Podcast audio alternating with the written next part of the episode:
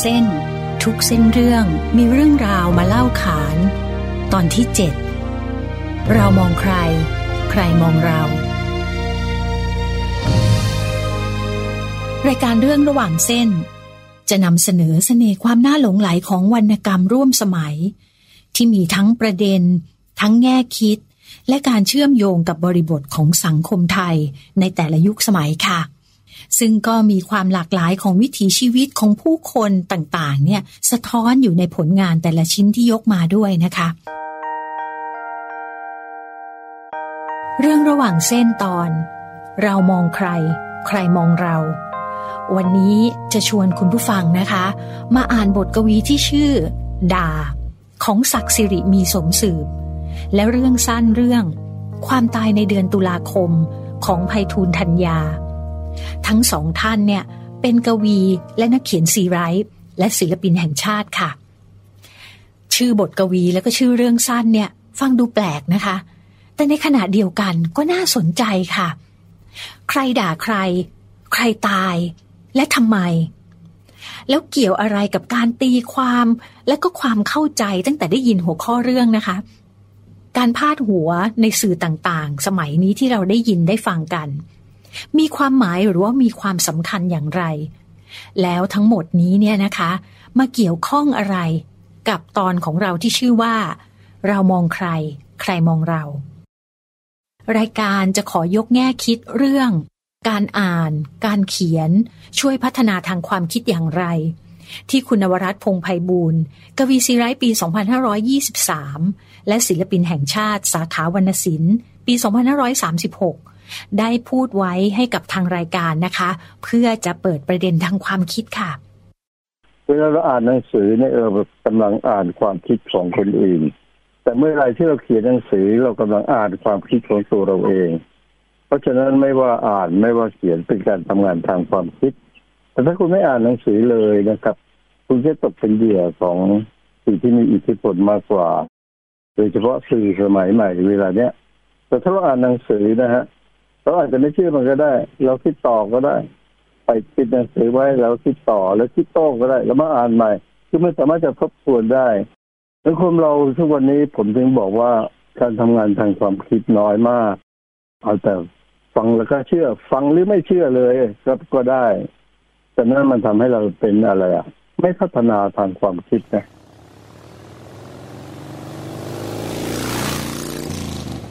เหลืองเหลืองปลิวไป ชิวหวิวไหวไหว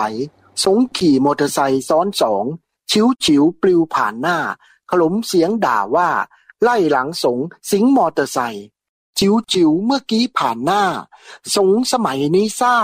ไอหาควบมอเตอร์ไซค์เคี่ยนฉิวยังกะสายฟ้า โคตรแม่มันตายหาหรือยังไง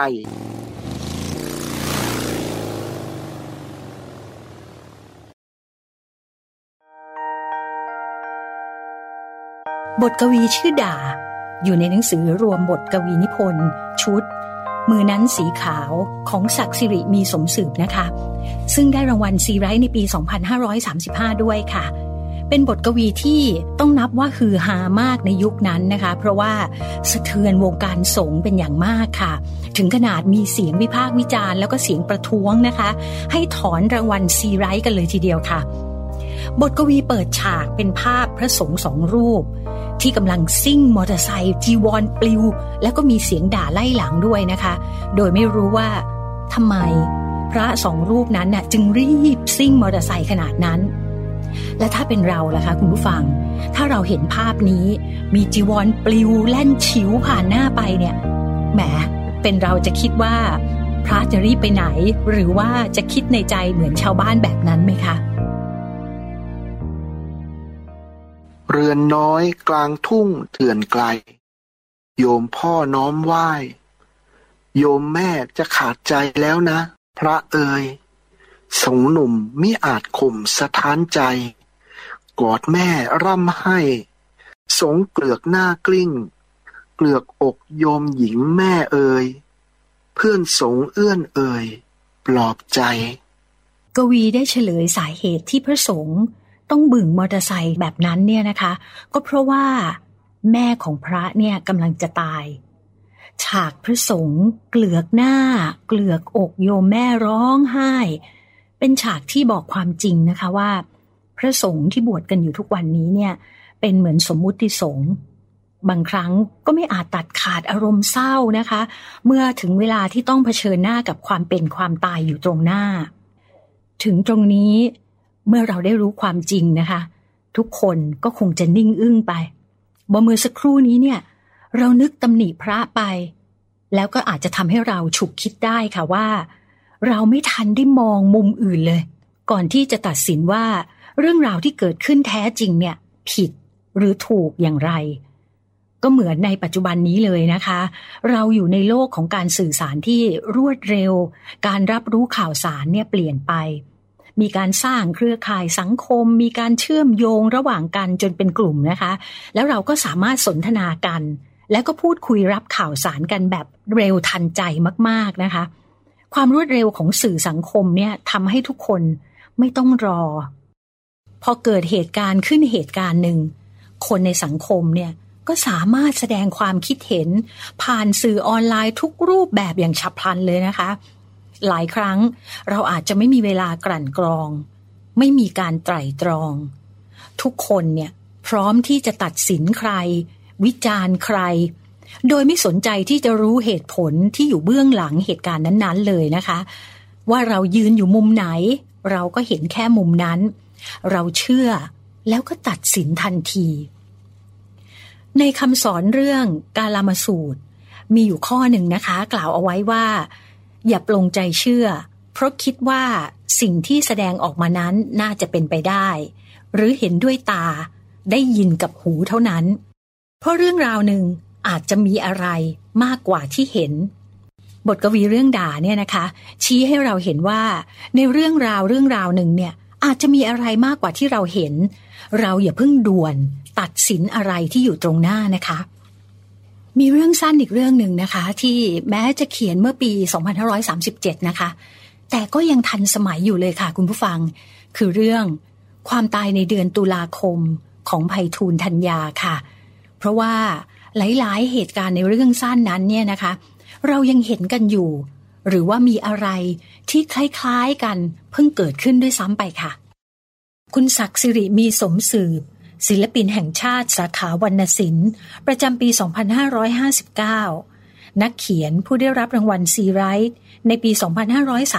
2535 จากหนังสือรวมกวีนิพนธ์ มือนั้นสีขาว ได้เล่าถึงเหตุการณ์และแรงบันดาลใจ ในการแต่งกวีนิพนธ์เรื่องด่า มันมีความทรงจ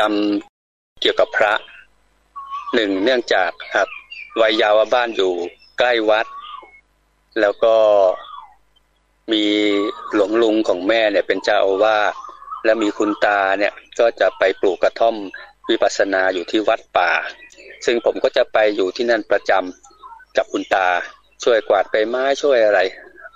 แล้วก็ด้วยความที่ใกล้ชิดกับวัดเนี่ย มันก็จะได้เห็นเรื่องราวต่างๆ มันเป็นความทรงจำที่ต้องตั้งคำถามว่า อะไรมันคืออะไรกันแน่ระหว่างความศรัทธากับความจริงหรือความที่มันควรจะเป็น มีอยู่วันหนึ่งในงานศพของผู้ชายคนหนึ่ง ซึ่งคุณแม่ก็มีลูกชายตัวเล็กๆ อายุหกขวบ เด็กคนนี้ก็บวชหน้าไฟให้พ่อ ก็ห่มเหลืองห่มคลุมจีวรเรียบร้อยแล้ว พอถึงเวลาที่จะต้องเผาร่างของพ่อเนี่ย เด็กคนนี้ก็สะเทือนใจอย่างแรงเนาะก็วิ่งเข้ามากอดแม่ ซึ่งเป็นภาพที่ทุกคนหันมามอง แล้วก็มีผู้ใหญ่บางคนก็บอกว่าเนนกอดแม่ไม่ได้ คือพระเนี่ยถูกตัวผู้หญิงไม่ได้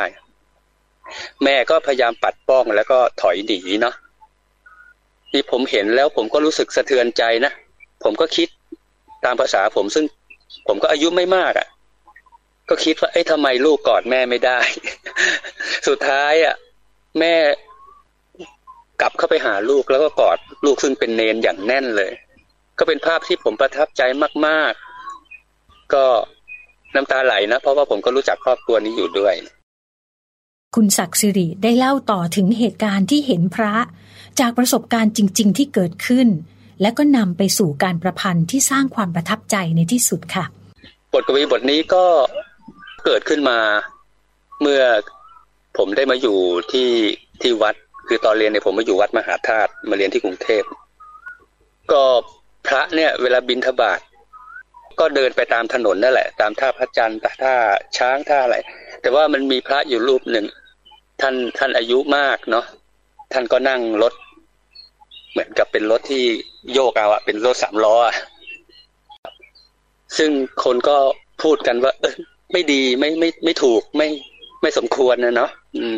นี่บทกวีบทนี้มันเกิดขึ้นมา ก็เพราะว่าเนี่ย ความทรงจำเกี่ยวกับ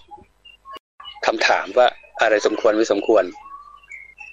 ก็มอเตอร์ไซค์ในบทเนี่ยมอเตอร์ไซค์เป็นเหตุเนาะขับผ่าน ชาวบ้านนั่งอยู่ที่หน้าบ้านเห็น ปุ๊บเลยโอ้โหเหลืองเหลืองปลิวไปฉิวฉิวไหวไหวสงขี่มอเตอร์ไซค์ซ้อนสองแล้วก็มันมีอยู่ประโยคหนึ่งซึ่งเป็นประโยคที่บาดใจผู้อ่านเนาะถึงขนาดบทวีบทนี้ก็เป็นที่ต้องให้ผู้เขียนมาให้คำตอบเลยว่าเขียนอย่างนี้ได้ยังไง ก็จะมีคำว่าสงสมัยนี้ซ่าไอหาซิ่งมอเตอร์ไซค์กับประโยคนี้ก็เป็นประโยคบาดใจเนาะแล้วในฉากของบทกวีบทนี้ก็มี แม่ซึ่งป่วย อยู่ที่เรือนน้อยกลางทุ่งเถื่อนไกล โยมพ่อก็น้อมไหว้ไหว้ไหว้พระหนุ่มที่ไปเยี่ยมแม่เนี่ย บอกว่าโยมแม่จะขาดใจแล้วนะพระเอ๋ยเพื่อนสงที่ซ้อนมอเตอร์ไซค์กันมา ด้วยกันก็เอื้อนเอ่ยปลอบใจ แล้วก็สงหนุ่มก็ไปกอดกอดแม่เนาะก็เกลือกอกแม่กลิ้ง คือกลิ้งที่อกแม่เลยด้วยความเสียใจน้ำตาไหลพรากคนก็จะดูว่า เออ พระไปกอดแม่ ซึ่งเป็นผู้หญิง ขนาดแม่ตายแล้ว แบบว่าสิ้นลมหายใจแล้วทำไมลูกจะกอดศพแม่ไม่ได้อะไรเงี้ยในบทกวีบทนี้ก็กลายเป็นบทที่เป็นที่พูดถึงกันมาก เมื่อตอนปี2530 35เนาะนอกจากเรื่องนี้จะกลายเป็นเรื่องที่ วิพากษ์วิจารณ์กันอย่างกว้างขวางในเวลานั้นแล้วนะคะ กวีก็ได้เล่าเปรียบเทียบถึงสถานการณ์ สังคมด่วนตัดสินที่เชื่อมโยงกับเรื่องในปัจจุบันอีกด้วยค่ะ ไม่ใช่เฉพาะเรื่องพระสงฆ์หรอกทุกทุกคนทุกแห่งทุกวงการเนี่ยมันก็จะมีการตัดสินโดยที่ไม่ได้สืบสาวเราเรื่องอะไร อย่างเช่นว่าเราเห็นโจร วิ่งราวสร้อยนะกระตุกสร้อยทองอ่านี่ผมเห็นจริง ๆ เลยก็คือที่ที่อำเภอที่ผมอยู่นี่แหละ ผู้คนก็ช่วยกันดักจับเนาะแล้วมีผู้กล้าหาญคนหนึ่งเนี่ยก็ รวบตัวไว้ได้ แล้วอีกคนอีกกลุ่มใหญ่ก็มาช่วยกันลุมกระทืบเลยแหละแล้วก็มีคนไปห้ามเพราะว่า เพราะว่ารู้จักผู้ชายคนนี้ดีนะ นี่คุยไปคุยกันมาผู้ชายคนนี้เขาก็จนตรอกมากเนาะคือสังคมไม่ให้โอกาส แล้วก็ตกงาน แล้วก็แม่ป่วยหนัก แล้วก็ลูกก็กำลังต้องเสียค่าเทอม ต้องจ่ายค่าโน้นค่านี้ ซึ่งในแง่กฎหมายเขาก็ผิดแหละใช่ไหมเขาก็ผิดแหละ แต่ว่าคงไม่ถึงกับต้องไปลุมกระทืบ เหมือนเขาทำผิดอะไรมากมายแต่ทางที่ถ้าใครถูกต้อนเข้าไป จนมุมอย่างนี้อาจจะคิดรูปเดียวเหมือนกับเขาคือเขามีวิธีแต่วินาทีเดียวที่เขาพ่ายแพ้ หลังจากที่สะสมความเจ็บปวดความเครียดที่สังคมรุมกระหน่ำเข้ามายาวนานเนาะแล้วเขาก็อาจจะพลาดไปเสี้ยววินาทีถ้าพลาดเพียงเสี้ยววินาทีเดียวก็ถูกลงโทษมากจนเหมือนกับว่า เขากลายเป็นเหยื่อไปซะเองอย่างนี้ครับ คุณศักดิ์สิริได้ฝากทิ้งท้าย แล้วก็อยากเตือนสติสังคมไว้นะคะ ไม่ให้หลงเชื่อ หรือว่ามีอารมณ์ร่วมทำตามๆกันไป โดยไม่ทันได้ฉุกคิดหรือว่าตั้งสติกันให้ทันค่ะ เรื่องสัญชาตญาณของมนุษย์ข้อหนึ่งนะ ซึ่งผมผมคิดคิดคิดมากเลยก็คือสัญชาตญาณสัตว์รวมฝูง คือผมเคยมีกรอนอยู่บทหนึ่งที่บอกว่าเมื่อเมื่อใดที่ สังคมของมนุษย์เนี่ยตรกกะของมนุษย์เนี่ยมันมันผิดเพี้ยนไปเนี่ย ปัจเจกชนหรืออิสระชนเนี่ยจะต้องเข้มแข็ง เพราะว่าสัญชาตญาณสัตว์รวมฝูงในตัวมนุษย์เนี่ยมันยังมีอยู่ ก็คือเห็นดีไปตามกัน รักตามกัน เกลียดตามกัน โกรธตามกัน หลงตามกัน รู้ตามกัน เชื่อตามกัน ซึ่งถามว่าเป็นข้อดีไหมนี่มนุษย์เนี่ยเขาให้ให้สติให้ปัญญามาก็เพื่อที่จะ เลือกว่าคุณจะเป็นอิสระ แล้วก็เลือกที่คุณจะทำตาม การทำตามเป็นเรื่องดี ก็ในเชิงบวกก็เรียกว่าเป็นความร่วมมือร่วมใจ ร่วมแรงสามัคคีอะไรประมาณนั้น แต่ในทางลบก็คือ สงครามก็จะเกิดเพราะว่าสัญชาตญาณการรวมฝูงนี่เอง ดังนั้นปัจเจกชน อิสระชนเนี่ยจะต้องเข้มแข็งในยุคที่เชื่อตามกันคิดตามกันเหไหนเหนั่นนะครับ ก็บทกวีบทนี้ก็เปลี่ยนเพียงบทกวีเล็ก ๆ ในแง่มุมเล็กๆน้อยๆนะครับซึ่งผู้อ่านก็ต้องไปเทียบเคียงกับเหตุการณ์ที่เกิดขึ้นจริงในสังคม แล้วก็วิจารณญาณส่วนตัวเนี่ย เป็นเรื่องสำคัญ ถ้าลากเขาไปหลักพุทธศาสนาคุณก็ต้องใช้สติปัญญา มีเรื่องสั้นอีกเรื่องหนึ่งนะคะ ที่แม้จะเขียนเมื่อปี 2537 นะคะ แต่ก็ยังทันสมัยอยู่เลยค่ะคุณผู้ฟัง คือเรื่องความตายในเดือนตุลาคมของไผ่ทูลธัญญาค่ะ เพราะว่าหลาย ๆ เหตุการณ์ในเรื่องสั้นนั้นเนี่ยนะคะ เรายังเห็นกันอยู่ หรือว่ามีอะไรที่คล้าย ๆ กันเพิ่งเกิดขึ้นด้วยซ้ำไปค่ะ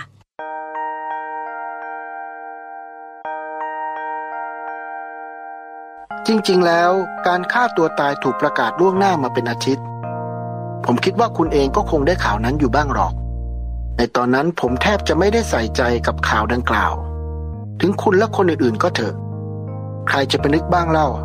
ว่าเด็กหนุ่มคนนั้นจะบ้าระห่ำเชือดคอตัวเอง เพียงเพื่อประท้วงให้นายกรัฐมนตรีลาออก ผมเคยได้อ่านข่าวในทำนองนี้อยู่บ่อยๆ พวกประท้วงรัฐบาลมักขู่ว่าจะเผาตัวเองบ้างละจะอดข้าวตายบ้างละแต่จนแล้วจนรอดมีใครบ้างไหมที่ทำได้จริง ๆ สักคน รัฐบาลก็ยังคงบริหารประเทศได้ต่อไป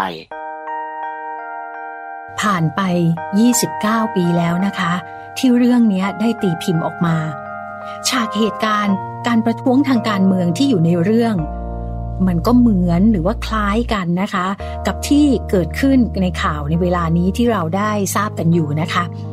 แต่เรื่องสั้นความตายในเดือนตุลาคมของไผ่ทูลธัญญานั้นเนี่ย ไม่ได้เสนอปมปัญหาทางการเมืองนะคะ แต่กลับนำเสนอปัญหาของจริยธรรมสื่อ และก็มุมมองของคนในสังคมค่ะ ผู้ตายเป็นเด็กหนุ่มอายุ 25 หมอดูคนหนึ่งบอกว่า เพราะอยู่ในวัยเบญจเพศนี่เอง จึงทำให้เขาประสบชะตากรรมเช่นนี้ แต่บางคนกลับมองว่า เพราะเขาเป็นนักศึกษากฎหมาย จึงทำให้มีความคิดฝักใฝ่ทางการเมือง และถูกชักจูงให้รวมกลุ่มกับผู้ประท้วงรัฐบาลโดยง่าย เท่าที่อ่านจากหนังสือพิมพ์ คนส่วนใหญ่มองว่าการตายในครั้งนี้ต้องมีเบื้องหลัง พวกเขาให้เหตุผลว่า ไม่มีใครหรอกที่จะยอมฆ่าตัวตายเพื่อให้นายกรัฐมนตรีลาออก การฆ่าตัวตายเป็นบาป และผิดบทบัญญัติของทุกศาสนา ดังนั้นจึงฟังไม่ขึ้นเลย ว่าคนคนหนึ่งจะยอมพลีชีพตัวเองด้วยเหตุผลเพียงแค่นี้ ผู้นำนักศึกษาคนหนึ่งพูดว่า เธอไม่ยอมรับการตายในครั้งนี้ ผู้ตายไม่ได้ทำไปเพราะมีอุดมการณ์แต่คงได้รับผลประโยชน์จากผู้อยู่เบื้องหลัง เรื่องสั้นเรื่องนี้นะคะ เขียนให้เห็นว่า มีผู้รับสาร เป็นคนส่วนใหญ่ คนส่วนน้อย และคนชายขอบค่ะ ที่ได้รับสารชนิดเดียวกันนะคะ แต่ความคิดเห็นที่มีต่อข่าวสารที่ได้รับนั้นน่ะ ต่างกันค่ะ กลุ่มของคนส่วนใหญ่เนี่ย ที่เลือกจะรับข่าวสารเพียงอย่างเดียว ก็ดูเพียงเนื้อความไปตามกระแสนะคะ เพื่อให้ทันข่าวต่างๆ เสพข่าวก็เพื่อจะรับรู้ แสดงความคิดเห็นไปตามที่เห็นในมุมมองของตัวเองนะคะ อย่างเช่น หมอดู พ่อค้า แม่ค้า ผู้นำนักศึกษานายแพทย์ จิตแพทย์ และก็นักข่าวค่ะ กลุ่มของคนส่วนน้อยนะคะ มีความคิด พิจารณาถึงหลักมนุษยธรรม คุณธรรม จริยธรรม และก็ความเห็นอกเห็นใจเพื่อนมนุษย์ด้วยกันนะคะ มีความอ่อนไหว แล้วก็เห็นใจในความเปราะบาง มีความเข้าใจในชีวิตมาก แล้วก็หลีกหนีภาพหรือว่าเหตุการณ์ความรุนแรงนะคะ รับสารก็น้อย แต่แล้วก็รับแบบมีวิจารณญาณด้วยค่ะ ในเรื่องก็คือ ตัวนักเขียน ตัวละครหลักของเรื่อง ส่วนกลุ่มชายขอบนะคะ เป็นกลุ่มที่มีปฏิกิริยาตอบโต้รุนแรง ส่งเสริมความรุนแรง ไม่แยแสต่อหลักมนุษยธรรมใด ๆ ทั้งสิ้นนะคะ เน้นการเสพข่าวก็เพื่อตอบสนองความรุนแรงภายในใจของตัวเอง มีความสุขบนความทุกข์ของคนอื่น ซึ่งก็ได้แก่นิสิตปริญญาโท ตัวละครหลักอีกตัวหนึ่งของเรื่องนี้นะคะ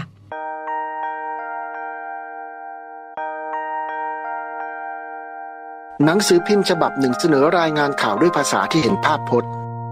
เลือดจากลำคอของเขาพุ่งกระฉูดขึ้นไปในอากาศ เป็นเส้นเลือดเหมือนน้ำพุ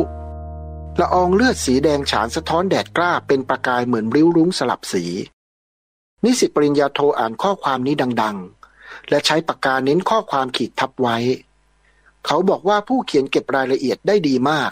และสามารถถ่ายทอดออกมาด้วยภาษากวี สื่อ เป็นตัวการสำคัญนะคะที่ส่งเสริมความรุนแรง ผ่านการรายงานข่าวด้วยภาษาที่ทำให้เราเห็นเป็นภาพ ภาพการปาดคออย่างละเอียดละออกระตุ้นจินตนาการของผู้เสพข่าว พอพูดถึงตรงนี้ คุณผู้ฟังคะคุณผู้ฟังคงบอกเหมือนกันใช่ไหมคะว่า สมัยนี้เนี่ยอาจจะเห็นตัวอย่างได้หลากหลาย แล้วก็ชัดกว่าด้วย แต่ในเรื่องสั้นที่ไม่เคยล้าสมัยเรื่องนี้นะคะ กระตุ้นอารมณ์คุณผู้อ่านให้เห็นภาพสยดสยองตาม ผ่านการขยี้ข่าวต่อในฉากนี้ค่ะ โดยที่ไม่มีใครคาดคิด เด็กหนุ่มคนนั้นก็ล้วงมีดโกนออกมาจากซอกเอว แทบจะไม่มีใครทันเห็นด้วยซ้ำไปว่า มันมาอยู่ในมือของเขาตั้งแต่ตอนไหน เขากลางคมมีดออกอย่างเงียบกริบ ใบมีดสีขาวสะท้อนแดดจนบาดตา ฉับพลันเขาตวัดตัดลำคอตัวเองอย่างรวดเร็ว เสียงคมมีดแหวกเนื้อดังควาก เลือดพุ่งกระฉูดเป็นเส้นสายแตกละอองทอประกายอยู่ในแสงแดด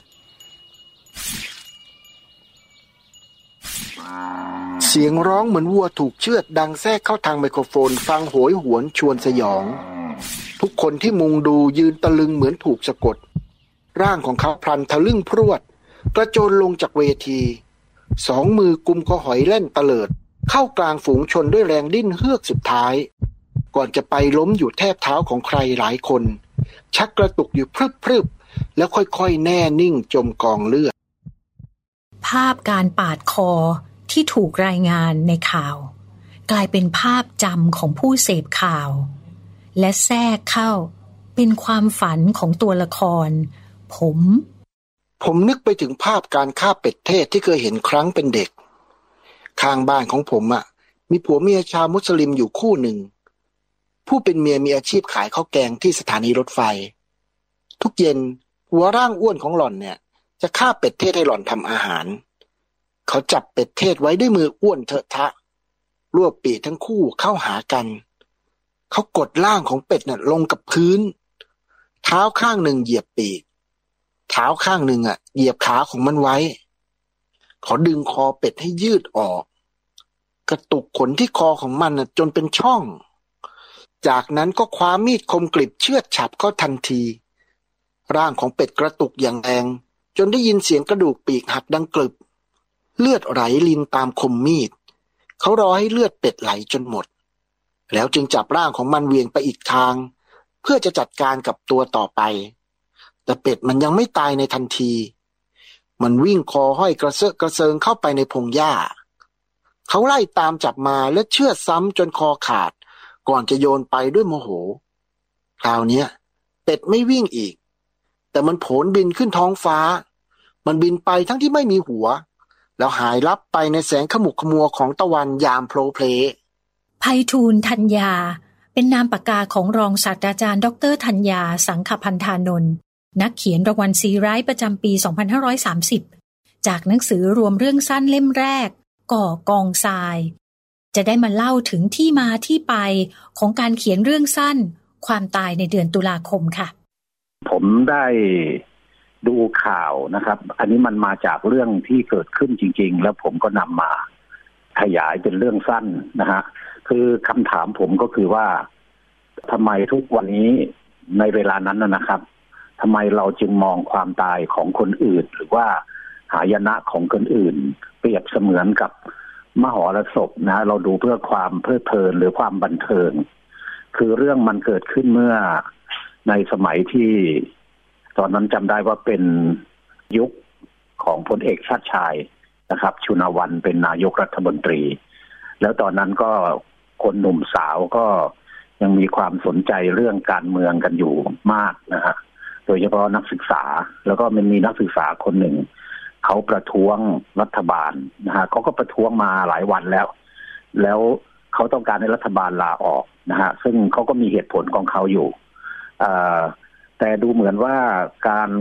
การประท้วงของเขาการส่งสัญญาณของเขาเนี่ย ก็จะไม่มีใครสนใจนะฮะแล้ววันหนึ่งเขาก็ฆ่าตัวตายจริง ๆนะครับเขาเผาตัวเองนะเขาราดน้ำมันแล้วก็เผา บนเวทีนะซึ่งตอนนั้นก็สื่อมวลชนไปทำแล้วก็หลังเขาเผาก็ภาพที่ออกมาก็คือว่า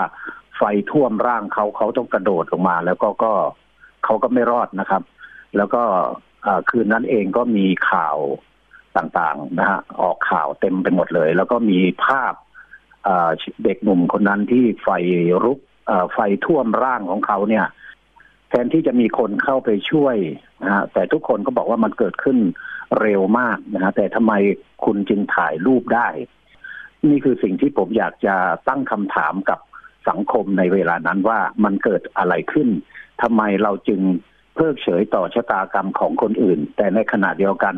เราก็มองมันเหมือนกับว่าเป็นการแสดงเป็น performance เป็นมโหรสพอย่างหนึ่งนะครับ จากเหตุการณ์เรียกร้องทางการเมือง ที่ยังคงอยู่ในทุกยุคทุกสมัยนั้นนะคะภัยทูลธัญญาได้ยกประเด็นเรื่องการนำเสนอข่าวของสื่อไว้อย่างน่าสนใจเชียวค่ะ มันเทียบกันไม่ได้เลยนะครับ ในตอนนั้นเนี่ย ผมคิดว่าประเด็นข่าวของคนที่เป็นนักทำข่าวในเวลานั้น การนำเสนอของนักข่าวในทุกวันนี้มันไม่เหมือนกันเลยนะฮะในตอนนั้นก็ก็คือเรื่องนี้ก็เป็นเรื่องซีเรียสพอสมควรนะครับ แล้วก็มีการไปสัมภาษณ์ ไปหาผู้รู้ผู้เชี่ยวชาญ ไม่ว่าจะเป็นจิตแพทย์นะฮะไม่ว่าจะเป็น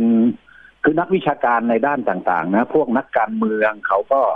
เขาก็มาโยนว่ารัฐบาลต้องรับผิดชอบคือประเด็นข่าวที่เขาสร้างขึ้นมาเนี่ย ที่เขามาถกมาเถียงมานำเสนอเนี่ย มันค่อนข้างซีเรียสนะมันไม่เหมือนทุกวันนี้ทุกวันนี้เราเล่นข่าวอีกมุมหนึ่งนะฮะเราเล่นข่าวเพื่อเพื่อสร้าง รายได้เพื่อมันเหมือนกับว่าเป็นเป็นเป็นสื่อบันเทิงชนิดหนึ่งเราเราเห็นหลายหลายกรณีที่เด็กผู้หญิงคนหนึ่งที่หายไปที่ในภาคอีสาน อ่า อ่า แล้วก็กรณีดาราคนหนึ่งตกเรือตายอะไรอย่างเนี้ยเราจะเห็นได้ว่า แล้วถามว่าแล้วเราได้อะไรบ้าง จากการฟังข่าวเหล่านี้นะครับ มันมีคำตอบเดียวเท่านั้นเองก็คือ มันเหมือนเราดูละครซีรีส์ชวนติดตาม มันผมคิดว่าถ้าเทียบกับความตายในตุลาในเดือนตุลาคมเนี่ย สิ่งที่เราเห็นกันอยู่ทุกวันนี้มันมันหนักหนาสากันกว่า เราเฉยเมย เราชินชาด้านชาไปแล้วอะนะครับ มันอาจจะเกิดความรู้สึกกับเราเพียงเล็กน้อย แล้วก็หายไปในที่สุดเราก็ถูกดึงเข้าไปอยู่ในสตอรี่ในเรื่องราวที่เขาสร้างขึ้นมาใหม่เรื่องแล้วเรื่องเล่า นี่คือปรากฏการณ์ของการส พข่าวและก็การนำเสนอข่าวในทุกวัน ดรธัญญา แสดงข้อห่วงใย และตั้งความหวังไว้ให้กับสังคมที่ต้องเสพสื่ออยู่ตลอดเวลานะคะ โดยเฉพาะอย่าเพิกเฉยชินชากับความรุนแรง จนกลายเป็นเรื่องปกติไปในที่สุด เพราะว่านั่นเป็นเรื่องที่น่ากลัว สื่อทุกวันนี้เราไม่สามารถจะนิยามมันได้เลยนะครับในเมื่อก่อนเนี่ย เรายังได้ยินเรื่องจรรยาบรรณของผู้ทำข่าว เรายังได้ยินเรื่องผลกระทบนะฮะเราได้เห็นหน่วยงานของรัฐที่รับผิดชอบ ออกมาย้ำเตือนหรือว่ามีรณรงค์หรือว่าเราเห็นนักวิชาการโดยเฉพาะนักสื่อมวลชนเนี่ยเขาก็ตรวจสอบกันเอง แต่ทุกวันนี้ผมไม่เห็นหน่วยงานไหนที่ออกมาย้ำเตือนเรื่องนี้ หรือว่ามันเป็นเรื่องปกติไปแล้วนะฮะแล้วเราทุกวันนี้เราก็เป็นผู้สื่อข่าว เราส่งข่าวของเราได้ เราผลิตคอนเทนต์ได้เราสร้างเรื่องราวได้ เกิดอะไรขึ้นเราก็รายงานไปทันทีนะฮะมันจะคนดูก็มากดเม้นกดไลค์อะไรต่างๆ มันกลายเป็นวิถีเป็นบรรทัดฐานปกติในสังคมยุคดิจิตอลเพราะฉะนั้นสิ่งที่มันน่ากลัวมากเลย ถึงอย่างไรผมก็ยังมีความเชื่ออยู่ว่า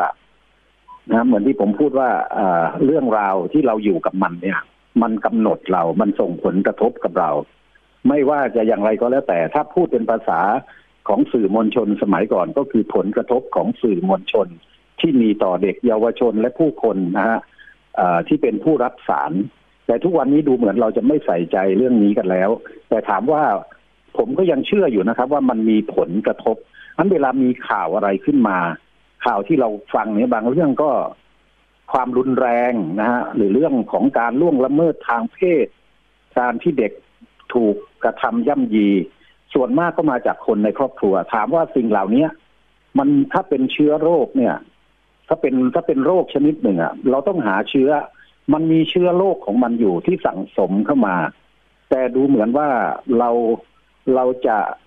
ดูแลลูกหลานของเราอย่างไรในอนาคตนะเพราะว่าเขาเกิดมาเขาก็อยู่สิ่งเหล่านี้ แต่เรื่องราวที่อะไรก็ตามนะฮะถ้าเราดูว่ามันเป็นเรื่องปกติในชีวิตประจำวัน นั่นแหละน่ากลัวที่สุดนะครับ ผมคิดว่าสิ่งที่ครอบครัวนะฮะจะต้องรู้เท่าทัน เราพูดกันเรื่องรู้เท่าทันสิ่งแต่เราจะรู้เท่าทันจริงไหมนะเราพูดกันว่าเราต้องให้ภูมิคุ้มกันกับเด็กและเยาวชน ซึ่งรับโดยตรงเนี่ย เราสามารถทำได้ไหม ภาพฝันที่น่าสะพรึงกลัวนั้นนะคะ ได้กลายเป็นที่มาของการตีตัวเลขเพื่อแทงหวย นิสิตปริญญาโทเพื่อนของผม หรือตัวนักเขียนเองเนี่ยที่เป็นตัวละครหลักนะคะ ถูกหวย เพราะความฝันที่ผมเล่าให้ฟัง มาถึงตรงนี้คุณผู้ฟังคะ ในฐานะคนฟังเนี่ยน่าดีใจ น่าเสียใจ เจ็บปวด หรือคุณผู้ฟังมีอารมณ์ไหนคะไพฑูรย์ธัญญาเนี่ยจบเรื่องสั้นเรื่องนี้ ด้วยปัญหาเชิงจริยธรรมค่ะ ว่าสังคมเนี่ย ชินชากับความรุนแรงที่เกิดขึ้นใช่ไหม บทกวีชื่อด่า กับเรื่องสั้นเรื่องความตายในเดือนตุลาคมกำลังบอกเราว่า สังคมในยุคที่อำนาจการสื่อสารอยู่ในมือของพวกเราทุกคน เราทุกคนต่างมองซึ่งกันและกัน เราด่าคนอื่น คนอื่นก็ด่าเรา เราวิจารณ์คนอื่น คนอื่นก็วิจารณ์เรา แต่เราทุกคนเนี่ยนะคะ ไม่นิ่งพอ ที่จะสืบหาสาเหตุ ให้รู้เหตุผลหรือเบื้องหลังของเหตุการณ์นั้นๆ อย่างถ่องแท้ ต่อมวิจารณญาณของคนในสังคมปัจจุบันนี้ บกพร่องไปแล้วหรือไร